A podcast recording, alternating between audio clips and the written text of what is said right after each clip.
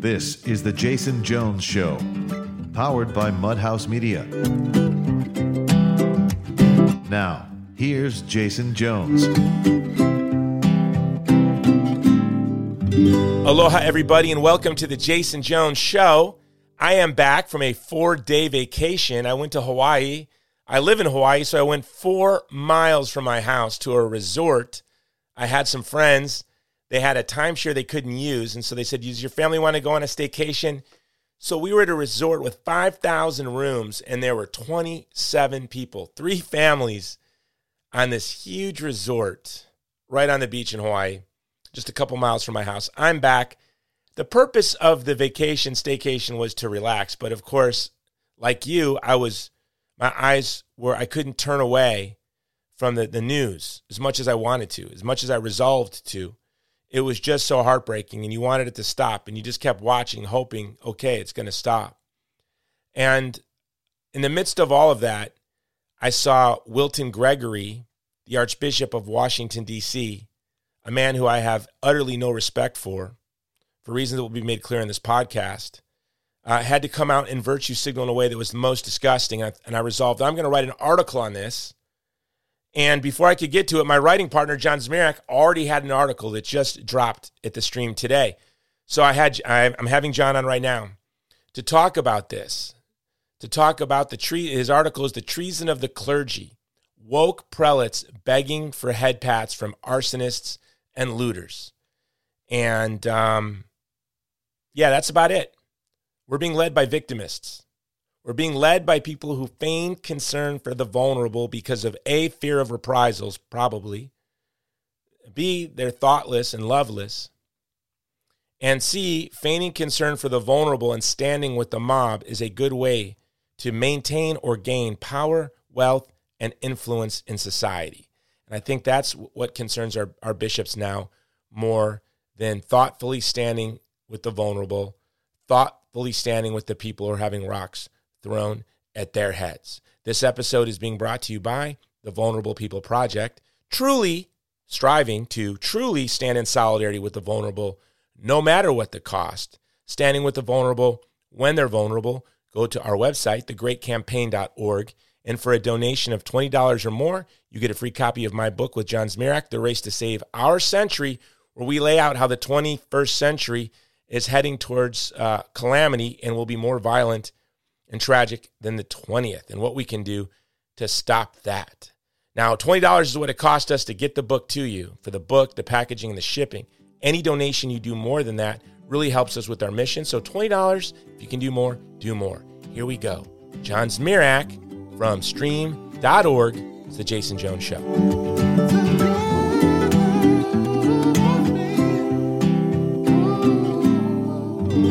John Zmirak, welcome to the Jason Jones Show.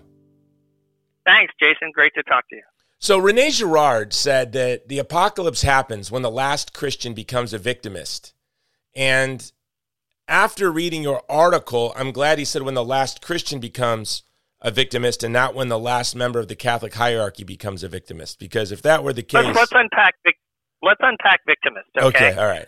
Uh, a victimist is someone who takes the structure of Christianity, where an innocent victim is scapegoated and killed, uh, which is meant to expose the evil of the scapegoating mechanism. That's when people who are hungry for power look at that and say, oh, okay, you can't get away with doing scapegoats anymore. What you have to do is find people and accuse them of being scapegoaters. And then, then you can persecute them. In other words, you look for people who historically are disadvantaged maybe mostly in the past, and you make them into your banner and you use them as a pretext for gaining political power and persecuting the people you can blame because their grandparents maybe had excessive power or wealth compared to compared to everybody else. So we can use slavery to excuse smashing store windows in white neighborhoods and taking couture dresses and putting them in the back of our expensive cars and driving away. Yeah, a 22 year old kid with a $300 skateboard can shatter the window of a surf store and steal a surfboard. You know, that's right. That's I think right. a good rule of thumb to know you're a, a, not a victimist or or a victimist is to ask yourself, is this going to take courage? Is this dangerous? Right. So when Candace Owens comes out with her statements uh, condemning the uh, riots, the anarchy, the anarchy, the chaos, that takes she's that takes very that takes a lot of courage, right? To stand with those shop owners, right. to stand with the and vulnerable let's talk about what does take. Okay. Yeah, let's talk about what what what doesn't take courage. What doesn't take courage? Uh, Wilton Gregory, the Catholic Archbishop of Washington, the head of the Catholic Church in the United States, uh, his disgraceful performance recently. Let, us remember events. Uh, a mob attacked a historic Episcopal church, St. John's in D.C., where James Madison dozens of other presidents had prayed. Donald Trump decided to walk over there, take a look at it, and show solidarity with, with the church and with religious liberty. A few days a few days later, he was already scheduled to appear at the John Paul II Shrine to talk about religious liberty and protecting persecuted Christians in the Middle East and China and Africa. That was scheduled months ago. Okay, he decides to go over to St. John's a mob of, of, of protesters slash rioters are still on the street, even though they're violating curfew. The park police tell them to disperse. They refuse to disperse. The President of the United States movements are being held hostage by a disorderly mob that's violating the law. The park police fire a few smoke bombs. The people run away. Trump walks over there, takes a picture, holds up a Bible, makes a statement. Then a, a, the media goes wild. They pretend that the park police use tear gas to attack nonviolent protesters. These people were already breaking the law. Imagine the March for Life barged into the Supreme Court, past the security, and, and, and started swarming the court chambers. They would be removed by the police for breaking the law. Protesters, just because you're under the First Amendment doesn't mean everything you do is suddenly protective of the Constitution. You know, you can't go take somebody's taxi cab. You, you can't go stealing food from a Korean grocer and say, it's the First Amendment while you stuff chicken wings in your mouth. No. Okay, so Trump then makes his scheduled appearance at the John Paul II shrine to talk about religious freedom and pray there with his wife Melania. Wilton Gregory, and the whole big gay Catholic left wing machine go insane. Wilton Gregory writes this stinging letter to the to the National Shrine, which is under his authority because it's part of his archdiocese. So this is like the boss reprimanding an underling. And he said he calls it baffling and reprehensible that any Catholic facility would allow itself to be so egregiously misused and manipulated. For what? Trump had planned this visit months before. Yeah, for what? For then, for going to speak about the plight of the most vulnerable people in the world, the Christians in Iraq and Syria and China. Right. That's offensive something, to the looters the on way, Fifth Avenue. By the way, something our church hasn't done. When I was in Iraq, a Chaldean priest with tears in his eyes asked me where the church was in the West and why our Pope was beaming images of wild animals on St. Peter's and not the pictures of his children who were suffering because of ISIS. Yeah. And here, a president who destroyed right. ISIS, destroyed ISIS, uh, protected the church, moved U.S. troops several times specifically to defend vulnerable ethnic and religious minorities in Iraq from ISIS and from Turkey. Right, it, right. The but, fact you know, that he would take a picture with the Bible is absolutely offensive to them. Now, in my, I have a new article at stream.org the Treason of the Clergy. Please take a look at it. And in it, I have a picture of Bill Clinton holding a Bible in front of the same church, St. John's in Washington. What was Bill Clinton allegedly deflecting from? Well, he had just they had just found the dress from Monica Lewinsky. So when Bill Clinton holds up a Bible to distract from his adulterous exploitation of an underage intern. Nobody complains. When Donald Trump does it to show solidarity with a historic church that almost got burned to the ground by rioters, suddenly he's politicizing the Bible and cheapening Christianity. It is just staggering to me. So in my piece at stream.org, I go through Archbishop Wilton Gregory's track record. He was the protege of Theodore McCarrick, the child molester who was running the church in Washington until a few years ago. He colluded with, with McCarrick in 2002 to exempt bishops like McCarrick from any church penalties for being child molesters themselves or for hiding and covering up child molesters and sending them all over the country to keep them away from police. Uh, another ally and mentor of, of uh, Bishop Gregory was Cardinal Wuerl of Washington. He is famous for covering up for a priest named George Zirwas, who used to make sadistic child pornography inside the rectory. George Wuerl, uh, Donald Wuerl never reported into the police. He gave him a lifetime pension as hush money, and when he died, he gave him a hero's funeral. These are the kind of men who presume to judge our president unfit, unfit to set foot on holy ground. Well, and for Wilton Gregory to say he didn't know what McCarrick was up to in 2002, when I was living and working in D.C. as and not a Catholic, I would hang out at Irish bars with a lot of my Catholic friends who worked for the church. And honestly, half the conversations were around McCarrick's predatory behavior. And it wow. was common knowledge. So if it was common knowledge for everyone that worked at the USCCB that was 23 years old and just graduated from Steubenville, I, I find it hard to believe that Wilton Gregory, none of this made it to him. None of this made it to him. But that's well, what what victimists do, right? They vain, vain concern for the vulnerable for power. And and I guess power is important if you're a part of a predatory child molesting cabal? Power is important and money is important. And I've figured out how Donald Trump can help purify the Catholic Church, which is our church, and protect children from exploitation and abuse at the hands of priests who will be hidden, still have been hidden for the last 20 years by the USCCB. The USCCB is an empire, a financial empire that employs tons of left wing activists who are allegedly Catholic, working for Catholic charities, um, all sorts of relief agencies that get 40% of their money from the federal government. So basically, the Catholic Church is mostly a federal contractor, and that's where it gets much of it, 40% of its revenues. If you're a federal contractor and you're shuffling pedophiles, you need to have a RICO case take done by the Justice Department to look into whether or not you are in fact using federal money to pay off witnesses, to pay off victims. If the D- Department of Justice launched a RICO suit against the U.S. Catholic bishops, they would immediately lose el- eligibility for all those fat contracts for serving immigrants and poor people. So at that point, if, if Trump or Bill Barr, I guess, were to launch that investigation uh, after the election, obviously, um, the Catholic left would collapse. It would go bankrupt. Suddenly, the bishops would have to rely on the donations of people going to mass. Maybe they would reopen the churches. Maybe they would stop shuffling pedophiles from one city to another or paying off the gay boyfriends of archbishops to keep them silent.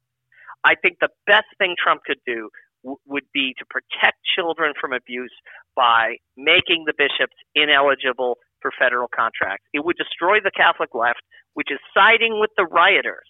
And I think it would make Trump happy given this, this, this appalling insult that that political hack Wilton Gregory just committed against him for no reason whatsoever. Yeah, and I don't, you know, in all of my 30 years in doing work uh, in and around vulnerable communities, I have never, in a in a positive way, bumped into anything the USCCB was doing. Never when we were opposing no. the invasion of Iraq. Never when we were begging not to leave Iraq. Never when the U.S. drone program was running amok. Never when I'm working with vulnerable homeless popula- populations like I do in Hawaii. I see the Knights of Columbus money. I see Catholic Family Foundation's money. I've never seen the U.S. When I have bumped into the USCCB is when I'm lobbying on Capitol Hill on important life issues, and I'm told by elected officials and their staff well, but the USCCB said this isn't really a priority right now. Uh huh. Yeah, abortion is never a priority because the U.S. bishops cash a check every time an illegal immigrant sneaks into America and, and gets federal programs. They don't cash a check when a woman chooses life. Yeah, if we could find a way to, mon- and, and, to monetize saving babies, then maybe the bishops would care about it. Well, let's look at immigration as, as just another uh, example of victimism. You and I have been writing together for over 10 years on immigration reform that begins with securing the border and a mandatory e verification system that would guarantee that everyone working in this country has the same architecture of legal protections. But when you exactly. when you are an advocate for open borders, when you are an advocate, uh, when you oppose simple, easy to do e verification programs, what you're doing is condemning millions of people into an underground economy where they can be exploited. You and I. You're also working on the side of the human traffickers. That's a fact. 100% fact. You're helping. You're helping to smuggle Latina girls of 14 and 15, or boys of 10 and 8, uh, into the sex industry, into the child pornography industry. Not just Latinos. Wasn't your friend Ed? John, yeah. not, not just Latinos. When I was in Mexicali speaking at a tent rally in around 2010, it was me, Eduardo Verastegui, Nick Nick Wojcik. The mayor took me out to dinner with my wife to a Chinese restaurant. She's Chinese, and he he said, you know, do you notice how many Chinese people are in Mexicali? He says we become a center for trafficking Chinese girls into the United States to work in brothels. So wow. yes, that's and he said, how come you? I never hear. He asked me, how come I never hear that in the news about how Asian Asians are being uh, trafficked across into the sex industry in America? It's always about Mexicans and never about Asians. That's what he wanted to know. Why don't I hear it? He says there's Muslims that come through here but it's always about Mexicans crossing the border. Yes, but he said, oh, but this human sex trafficking in my town, Mexicali, is overwhelming. And so much so that I think he said, I don't know, I don't, you can check it. I, I he said about 50% of their population was now Chinese. And he said it built all around well, Jason, trafficking into the United States. Jason, this is what happens. Chaos in one area of life spreads to cha- and creates chaos in other areas of life. We've, we've had chaos in the bedroom since the sexual revolution. That led to chaos in the womb since Roe v. Wade.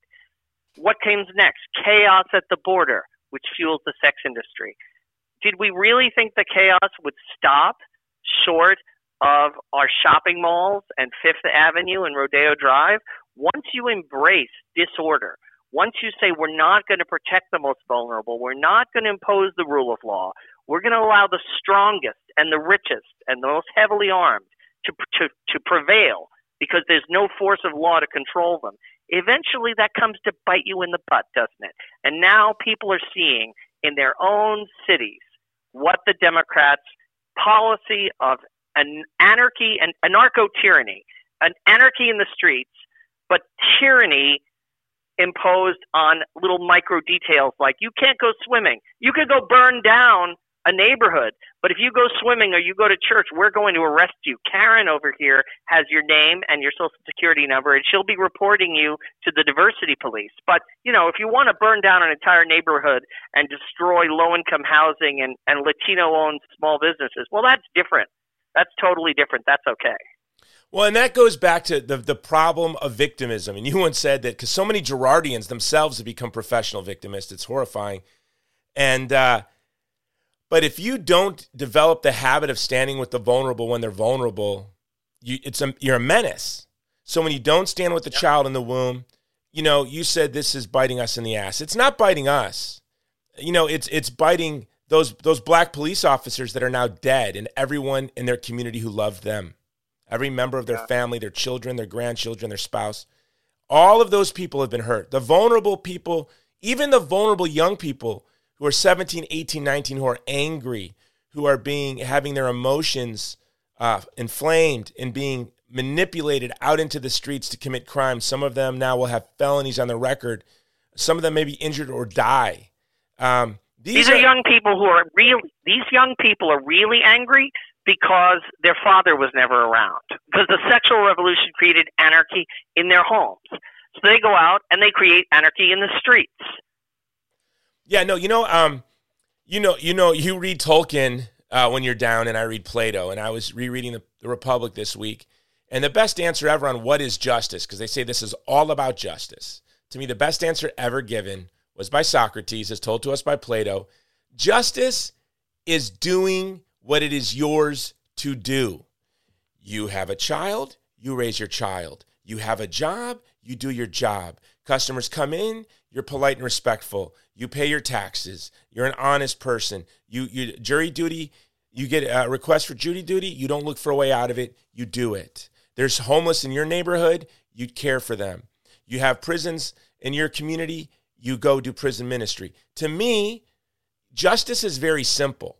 This idea of social justice is we're going to abdicate what it is mine to do and, and tell some opaque community something to do that's not even clear. and this allows me to escape justice. So I'm not going to pay down my And it student al- loans. it- it also allows you to exert power. That's the more important thing. I mean, what do these protesters want? What exactly are their demands? When the Symbionese Liberation Army kidnapped Patty Hearst, their demands were clear. Okay, and I in another column I wrote at Stream.org, I said the Democrats' strategy is to kidnap the American public and lock them down and starve them like Patty Hearst until they join them. Okay, so but at least they had d- demands. What are the demands of these protesters? The guy who killed George Floyd was arrested. Check. Is being prosecuted. Check. So what exactly are we is, is supposed to happen? What are we supposed to do to get them to stop burning and looting our cities? They don't say. The goalposts, just as the goalposts for the lockdown disappeared, the goalposts for this have disappeared. It's the kind of chaos, roiling chaos, that Hannah Arendt described as at the essence of totalitarianism. In her book, The Origins of Totalitarianism, she said, the embrace of mindless dynamism and constant change and chaotic aggression, that is the essence of totalitarianism. And, and Voegelin said it was brought to us with mindless slogans, thoughtless slogans, re- relentlessly repeated, like end hate, end hate. Yeah, well, you're not going to end hate. Utopia. We will stop doing acts of violence when utopia has arrived. That's right. When unicorns are pooping rainbows on every street in America, then and only then will we stop burning Latino-owned businesses. It's it's just staggering, Jason. We are seeing scenes that remind me of 1789 in Paris and 1917 in St. Petersburg. And I and the Democrats are purposely creating chaos in their cities in the hope that Donald Trump will overreact, will send federal troops, and the Democrats are hoping, hoping against hope, that more young, innocent black people will die, that federal bullets will ricochet, that they will have another martyr and another martyr and another martyr that they can ride to win the election. John, We saw they were willing to make up make up treason charges. We saw that what they were willing to do. They will do anything to win. Well, and, and people are going, that's exaggeration, John Zmirak. Nobody wants that. Somebody's putting bricks, piles of palleted bricks around all of the pro- protests slash riots across America. That's just And, a and fact. gasoline, and gasoline. You know, accelerants to start fires. Who's doing that? Yeah, people have shot at police? Officers, and CNN is not reporting it. Mostly peaceful riots, mostly peaceful protests. And do you remember how quick we forget when there was the original Antifa protests and there was the Occupy Wall Street movement? All of the rapes and murders that took place in the Occupy Wall Street camps, women being raped, people being murdered by the participants in the Occupy Wall Street uh, itself. These people really don't care about the vulnerable. I expect children who, uh, from broken families and a broken education system, when they are young, to act foolish. But the point of your article is that we have a, a hierarchy that refuses to say anything brave ever, never to Right, be right, never to show any courage ever, never to stand on the heart of the. Do you remember when you and I were opposing the invasion of Iraq? The USCCB was apologizing, was defending it. They will. They are just adjuncts of the federal government. And I'm going to need to jump off and do the Steve Cortes show in a minute, Jason. But I just wanted to say, you know, the headline today could be Democrat cities getting torn apart and sold like black babies at Planned Parenthood. Film at 11. On None of these people cared cared about the life of the un- unborn black children. They didn't care about George Floyd. They care about power. and that's it. Well, John, thank you for uh, making time to jump on my show Thank you. today. I just got back from vacation and I read that article, something I wanted to write, and I'm like, you beat me to it, and it was much more hard hitting than I would have ever dared to be myself. So the stream.org Thanks, should be the first place uh, you guys check every morning. It'll be in the show notes. Uh, stream.org. Thanks, John. Thank you. All right, guys. Um, All right. all right, you can drop off, John. Okay, thanks. All right, all right guys. Uh, I mean, that sounds. Uh, does that sound like an exaggeration? I mean, here is the. It is clear as day, and I think Girard hit the nail on the head with this. This idea that victimism, the apocalypse will come, which is what is the apocalypse? It's a war of all against all. It's an unleashing of horrible violence. And Girard said the apocalypse will come when the last Christian becomes a victimist. And what does that mean?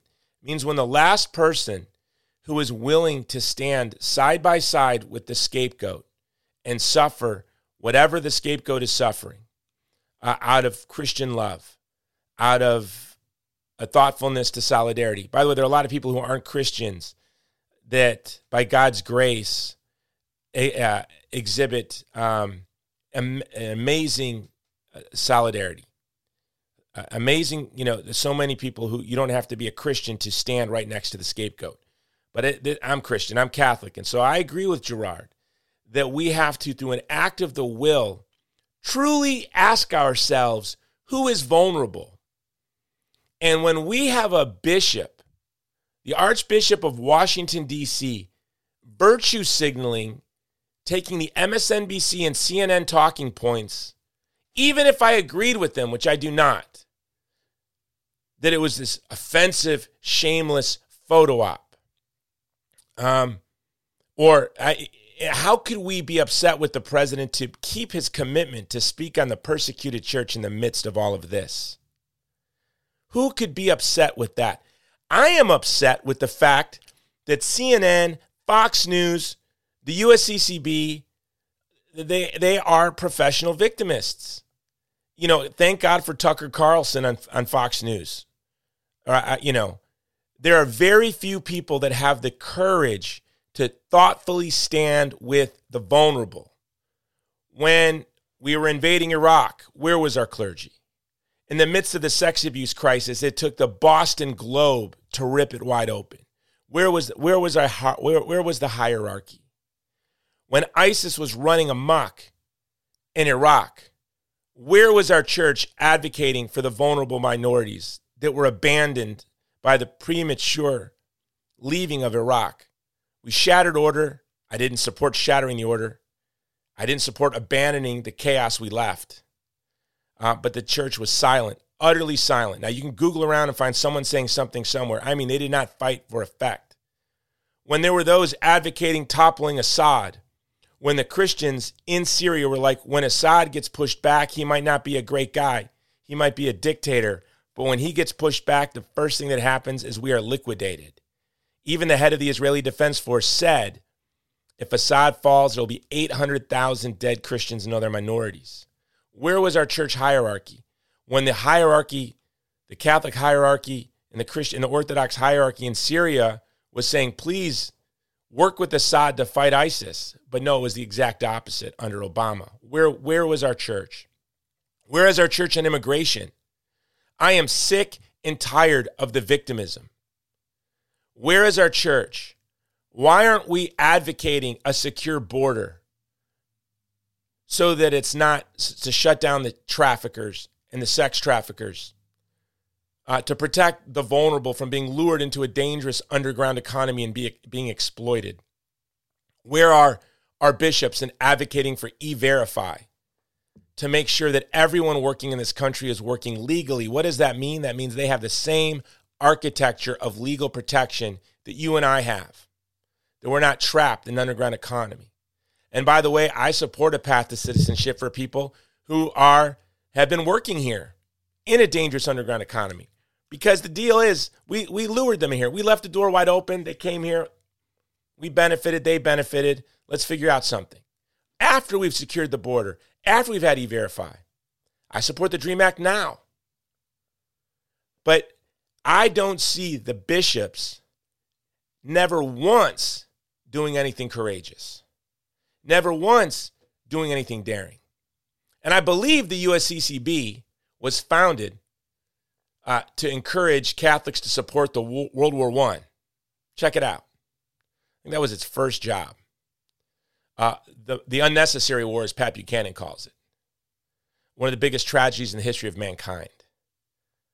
Bishops were, were traipsing around the country defending the invasion of Iraq when it happened. And they weren't screaming when we left and that we weren't we, we didn't mobilize our church nationally in the midst of our co-religion is suffering genocide so now here it comes a church that's been led by professional victimists for decades, isn't saying anything of meaning in the midst of something that is heartbreaking.